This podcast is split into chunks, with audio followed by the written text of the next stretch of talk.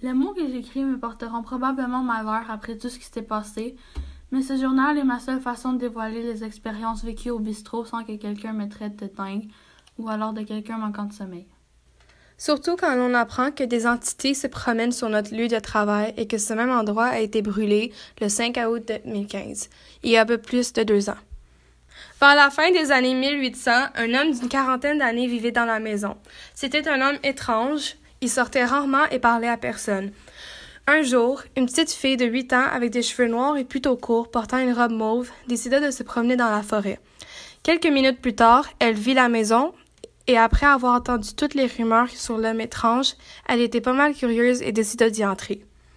Ce qu'elle ne savait pas, c'est qu'il la suivait et l'observait de loin.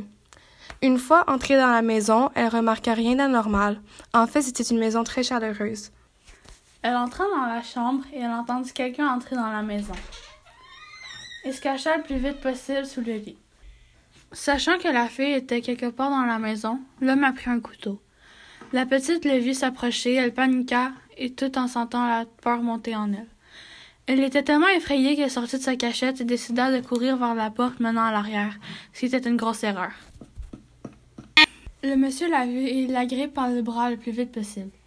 Elle hurla de toutes ses forces, mais sans hésiter, il leva son bras et assassina la fille à coups de couteau. Et juste après, sans explication, il décida de mettre fin à sa vie. Ceci est une histoire que seule ma famille connaît et que l'on partage à personne.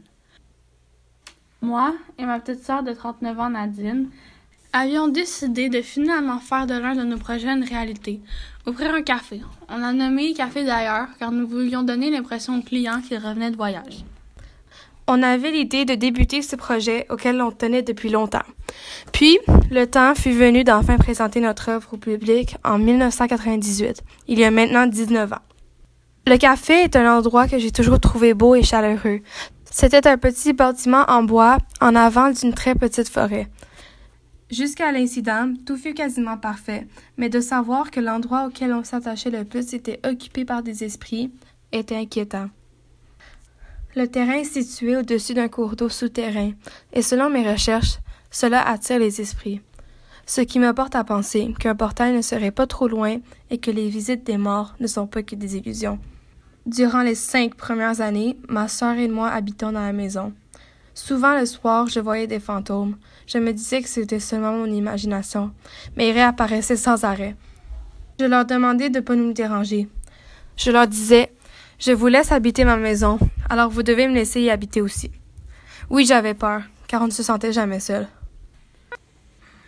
Selon moi, les énergies du bon et du mal existent, ce qui peut parfois me rendre folle en pensant à l'homme et à la petite fille qui hantaient non seulement mon travail, mais aussi mes pensées. Les fantômes ont été aperçus par d'autres témoins de l'incendie, mais seul moi connais la vraie histoire.